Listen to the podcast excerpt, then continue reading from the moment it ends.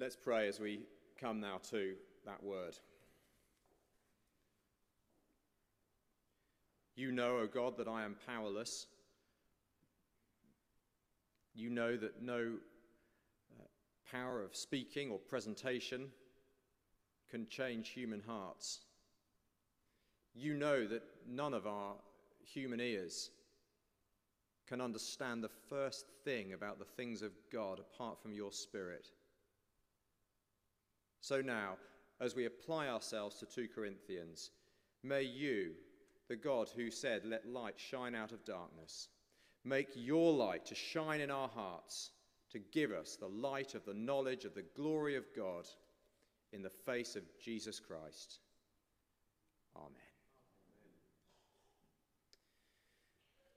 Well, you know, the church in Corinth, we're a church. They were a church as well. They were 2,000 years ago, though, a bit before our time. They were built on a very solid foundation.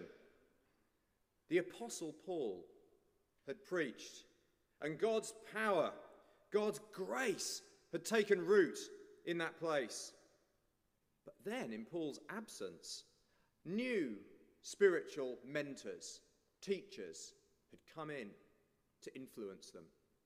And the danger was that if the Corinthian church listened to these new spiritual mentors, they would frustrate everything that God in His grace would otherwise do in this church.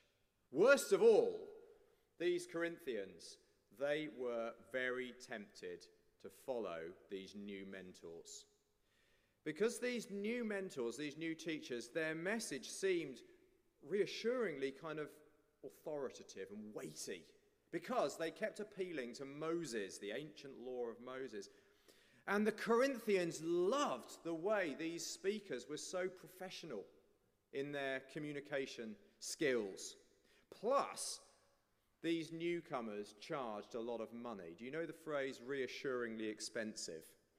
That's what they felt. They thought we paid decent money for these people, therefore, we must be getting great ministry.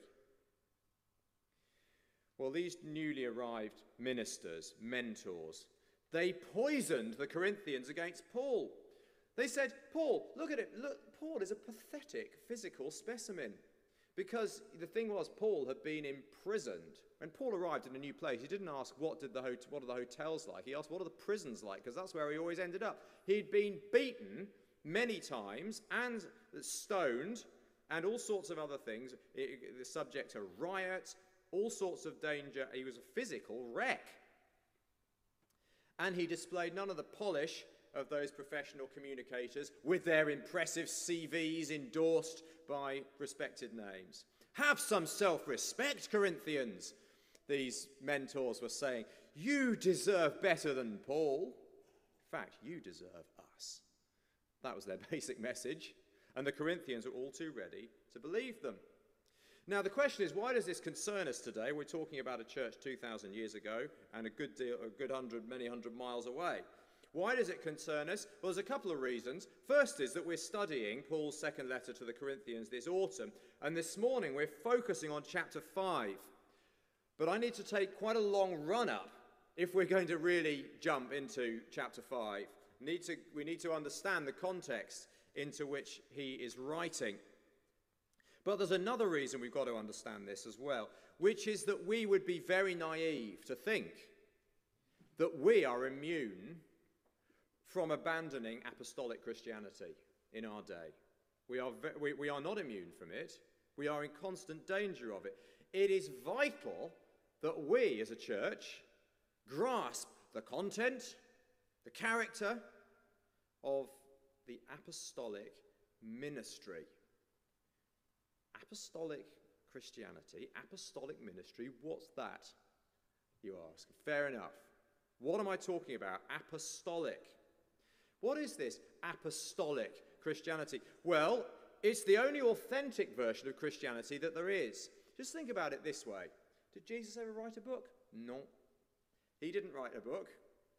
Jesus didn't write a single book.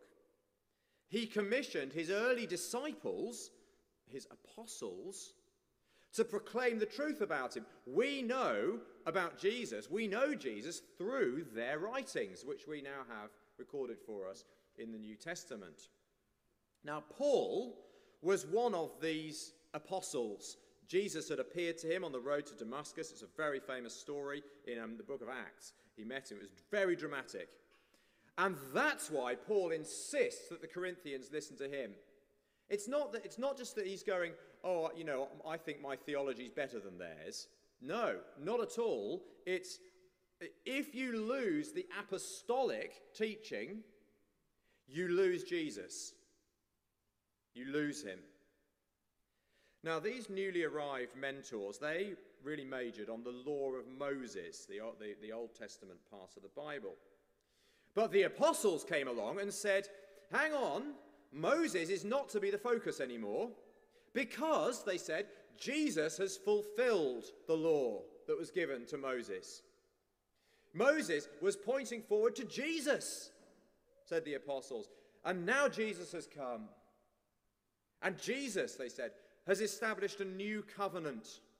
That is, a new arrangement by which ordinary men and women can receive the life of God, the love of God, the life, the light, the love of God by the Spirit. I mean, it, the, the power of this new covenant ministry, this apostolic preaching, when people believe it and receive it, it transforms what people in a way that the law of Moses could never do. Because this, the, by the, when the new covenant is preached, when the apostolic message is preached, that's when the Holy Spirit gets to work. The Holy Spirit takes the law that was written on tablets of stone in Moses' day, and he takes that very same law and he places it within the hearts of people. And so suddenly, from within, they have the power and the desire to do what God has always commanded. What power this apostolic ministry has, this new covenant ministry. Through this ministry, God shines into dark human hearts like mine and yours with a light, and he does it in a way as dramatic as right at the beginning when he spoke light into darkness. It's that powerful. It is powerful beyond anything that we could ever imagine. And yet, those new mentors in Corinth had a point. I mean, Paul was hardly an advert for a life of peace, health, and prosperity. If you were running a theological college and you wanted to encourage students to come and study for a life of ministry, you would not put Paul on the front cover. There were too many whiplash marks on his back. You wouldn't put him there. He was hardly an advert peace, health, and prosperity. One of the teacher, a teacher at one of my secondary schools, he used to tell us when we were about 11 or 12, he used to say to us, Lads, you need to aim to slice through life like a knife through butter. And we'd be like, mm, okay. slice through life like a knife through butter. But Paul appeared to be more like a blunt bread knife failing to slice through a loaf of stale bread. That's what Paul's life looked like. So the newcomers were saying to the Corinthian church, There's a vast discrepancy, they said, between the power that Paul claims that his preaching has and that his ministry has, and the weakness that characterizes his life. There's a massive contradiction. To which Paul would say, Yes, there is. There is a vast discrepancy between the power that I preach and the, and the, and the weakness of my life. Yet, Paul would say, it's in that very discrepancy, that very contrast, that God reveals his power. God's power is displayed, says Paul, in my weakness. Have a look at chapter 4, verse 8. We're still running up to chapter 5. Chapter 4, verse 8, Paul says, We have this treasure of the, of the new, te- new covenant ministry. We have this treasure in jars of clay to show that this all surpassing power is from God and not from ourselves. Yes, Paul, could, he could have lost heart through all his weakness and suffering. When he got up in the morning, his body would have ached, as would yours if you had been flogged with 40 lashes minus one several times in your life. You would have ached and groaned and dragged your body around. He could have lost heart, but chapter 4 gives us one massive reason why he didn't, which is that God's power overflows not through the things that were strong about him, but precisely through those weaknesses that characterized his life. Precisely through his bodily weakness, his human limitations, his precarious existence. Clay pots. My dear fellow clay pots, you I'm a clay pots. I think, I hope you realize that. That's what we are you can con yourself until you're about sort of 37 that you're not a clay pot, and then you start to realize, I'm a clay pot. That's it. Clay pot. But does it lift your fragile spirits? We have this treasure in jars of clay. We don't have to pretend to be golden vases.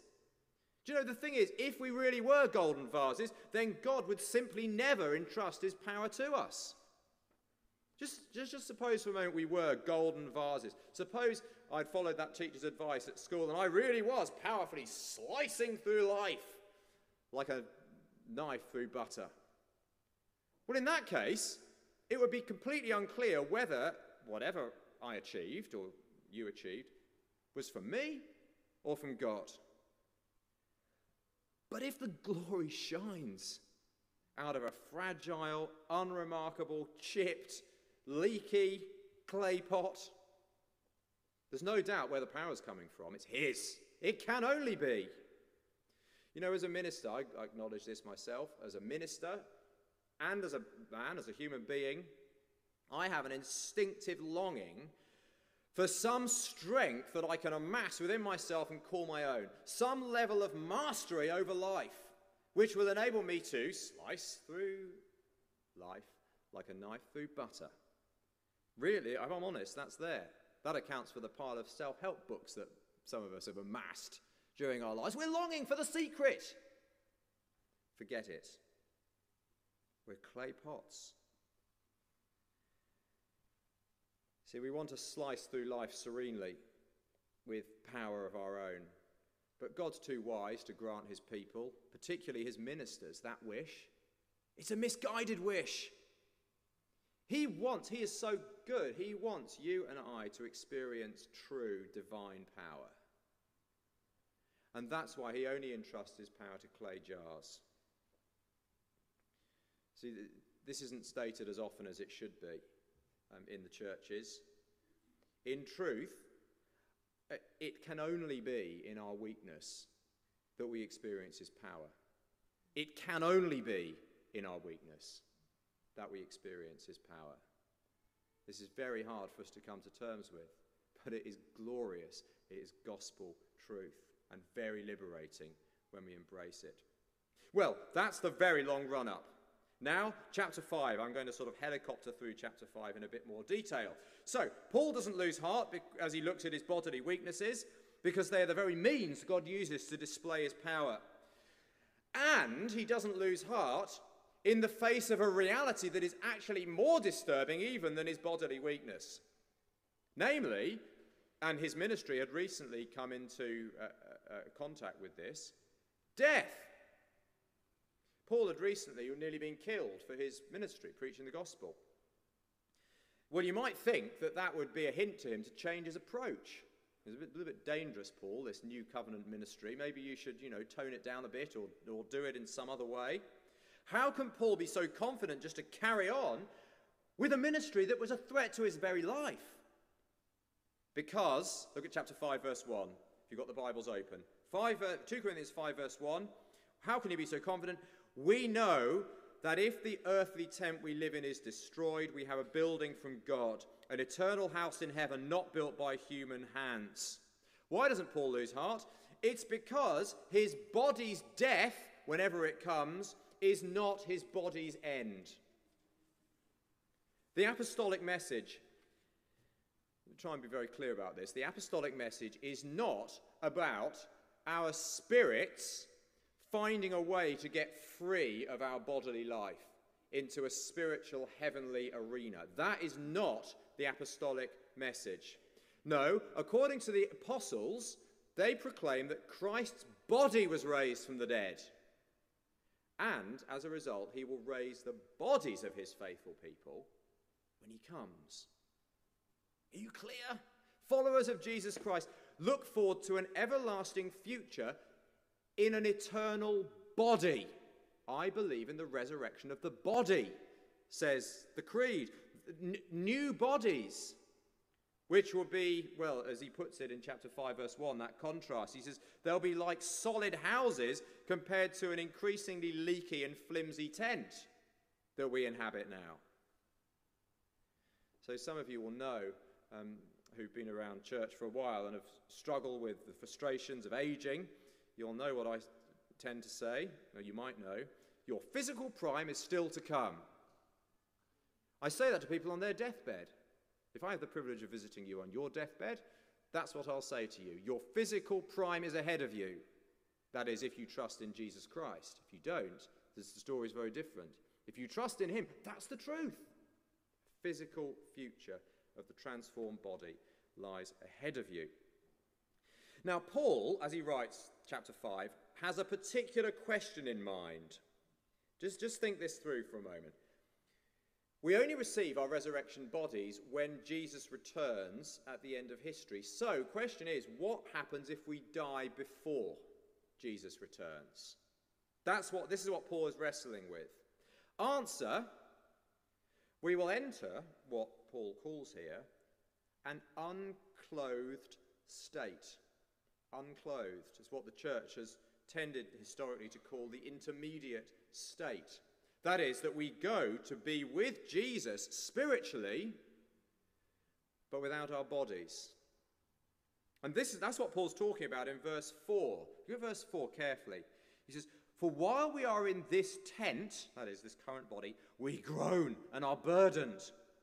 Because we don't wish to be unclothed, but to be clothed with our heavenly dwelling, so that what is mortal may be swallowed up with life. Let me just try and explain that. Paul is Paul groans in this decaying body that he's got now, and that is partly because he doesn't exactly want it to die before Jesus comes. He doesn't exactly want that because that will mean being unclothed, in, in unclothed and out of body. But that's not the main reason he groans. The main reason he groans is out of longing for what he wants most of all, which is for Jesus just to come instantaneously, which he could at any time, and swallow up this mortal existence with its body with eternal bodily life. But Says Paul, look, that, that's, even if I do die before Jesus returns, and by the way, he did. The church history informs us that he was beheaded in Rome in about AD 64. He's still full of confidence. He's still full of confidence. Verse 5 is filled with assurance because God's purpose there, it tells us God's purpose, is God's purpose to raise our bodies and swallow them up with eternal bodily life. It cannot fail because it's God's. God's purpose can't fail. And this is his purpose to raise our bodies. And in the meantime, while we wait, it says there in verse 5, he's given us his Holy Spirit as a deposit to guarantee that he will fulfill his purpose. Do you know how a deposit works? You put down 25 quid, you take the rowing boat out. You lose that rowing boat, you lose your 25 quid. That's the way it works with a deposit. God has put his own Holy Spirit as a deposit. So would God decide to not go through with this, not raise our bodies? of course not. He would lose his own Holy Spirit because the Holy Spirit's been put down as a deposit. Well, that's never going to happen. It is absolutely sure. So, Jesus, he might return in our generation, but if he doesn't, we've got nothing to fear. We've got nothing to fear now in this tent life where we live by faith, not by sight. We've got nothing to fear, actually, from being unclothed in death. True, it's not the final goal of our existence. But actually, says Paul, he says it's, it's better than this life, much better, because it's spent in the immediate presence of Jesus. All of which ought to leave us focused on one priority only, whether we are in the tent of this body or otherwise. Look at verses 9 and 10. Paul says, We make it our goal to please Jesus, whether we are at home in the body or away from it. For we must all appear before the judgment seat of Christ, that each one may receive what is due to them for the things done while in the body, whether good or bad. Right, some of you, I anticipate, will be puzzled. You'll be thinking, hang on, I thought that um, believers in Jesus Christ were justified, were saved in a way that they wouldn't be judged. Yes, true. There is no question uh, salvation is by God's grace alone. Jesus' death has taken away the condemnation we deserve. That is true. But this judgment seat he talks about here in verse 10 is not the verdict of whether we're saved or damned. In fact, it is only the saved, it is only the people who have put their faith in Jesus who will stand before this throne of Christ. Before Him, our service for Him will be assessed. What have we made of the opportunities that He has given to us? It will be revealed, it will be unveiled. And bluntly, amid the joy of celebration, there will be some regret as well.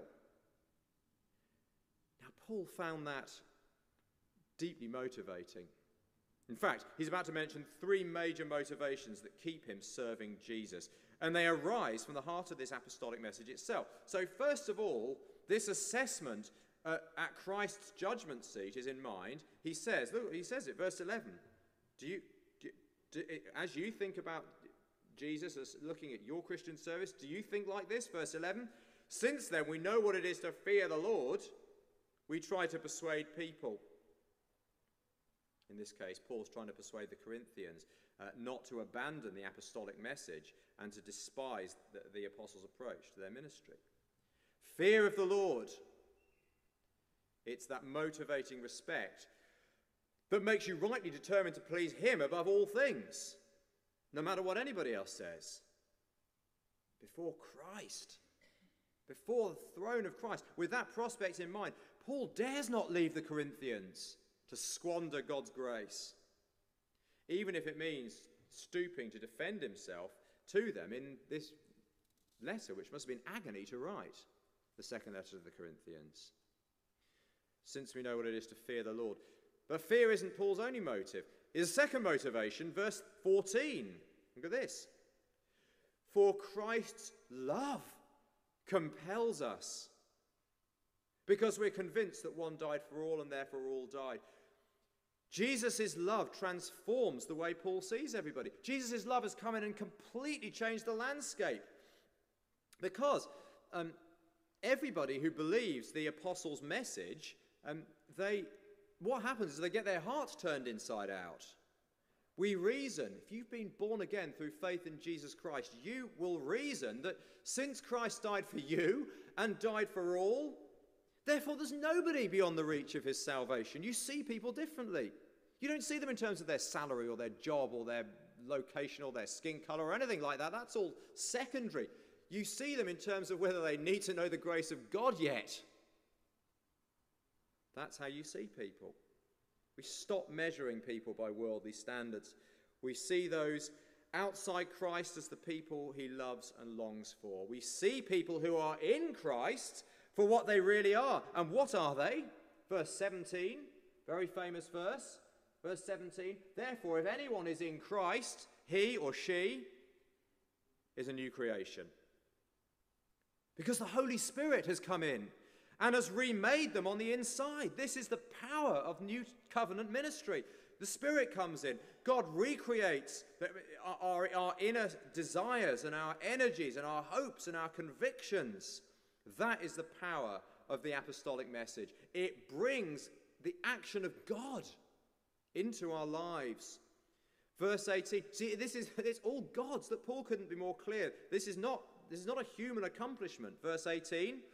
All this is from God, who was reconciling the world to himself through Christ, and he gave us the ministry of reconciliation.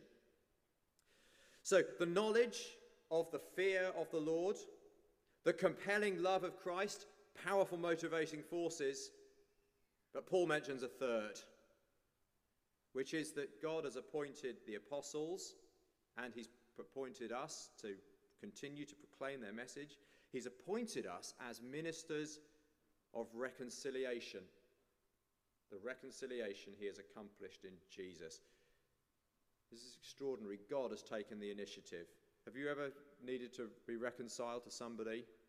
It's very hard to take the initiative if, you, if you're the one that's been wronged. Yeah, that's exactly what God's done. He's the one who's been wronged, yet He takes the initiative to reach out to us at such cost to meet these alienated sons and daughters, you and me. It is we who've left, we've rejected Him. But God lovingly takes that first decisive step because there's a price to pay for us for our turn away from God.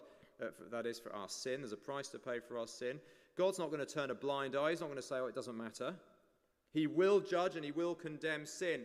Even in his loving determination to forgive us, he will not let sin's penalty go unpaid. But he determines to pay that penalty himself. Did you know that? That's the apostolic message. Jesus pays the penalty himself that you deserve to pay so that you don't need to pay it. Verse 19 says it so clearly God was in Christ, reconciling the world to himself. How? By not counting people's sins against them. Instead, God counted them against himself. He counted them against himself in Jesus the perfect Son standing in the place of the alienated, rebellious sons and daughters. Jesus pays the penalty for our sin in the crucifixion. And as a result, the alienated children can stand in his rightful place. He stood in our rightful place, so we can stand in his rightful place. That is, reconciled, forgiven, righteous in the sight of God. It's a loving exchange, it's a saving swap. Listen to verse 21. God made Jesus, his son, who, who knew no sin, to be sin for us, so that in him we might become the righteousness of God. On the cross, he was made what we are, that is, sin, so that we can be counted as what he is, righteous. God's reconciliation. It was accomplished once for all in that historic event outside Jerusalem in about AD 33. But it reverberates into the world through the apostles' message.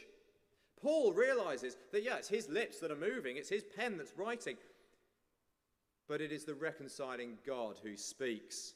Verse 20 he puts it We are Christ's ambassadors. God is making his appeal through us. We implore you on Christ's behalf be reconciled to God. Maybe you aren't reconciled. You're still alienated from him. You don't need to be.